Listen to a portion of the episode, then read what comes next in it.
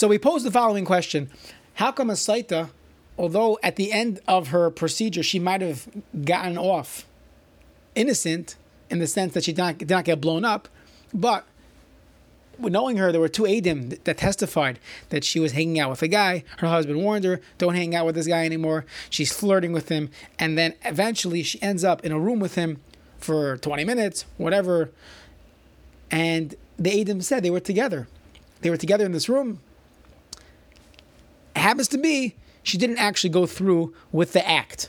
So why is she getting rewarded? That was the question.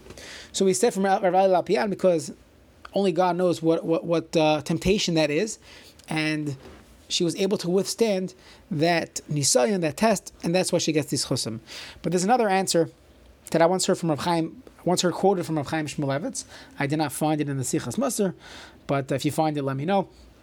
He said the following. He said, We know from Chazal, Chazal tells us in Yuma and in Shabbos, that there's a concept of Hanalavim Veinam Olvin, those that are embarrassed and they don't respond. They they uh, they hear their insults and they just take it on the chin. They don't respond back to it.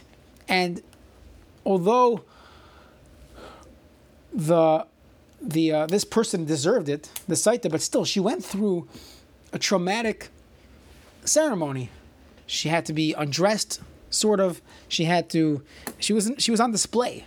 We're going to see that many people saw her on display going through this process.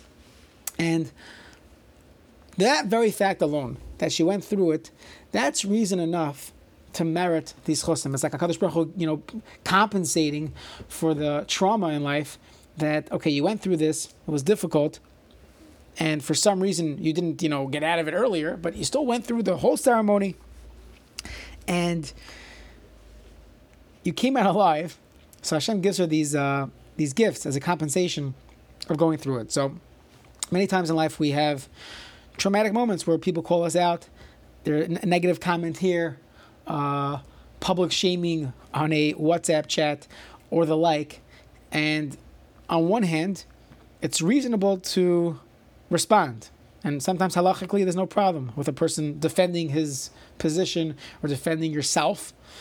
But there's this higher level of hanalav and Malvin where a person literally tells the Kadosh Baruch look what I just went through.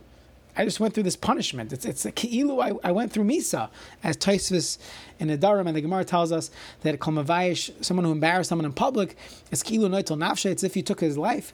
So a person could use these moments where you're embarrassed and public shaming or the like, and you're able to say, you're able to daven to Kadosh Baruch Hu and say, I want uh, I want these brachas of the saita to have children to have a beautiful life. So it's something we could take from this story.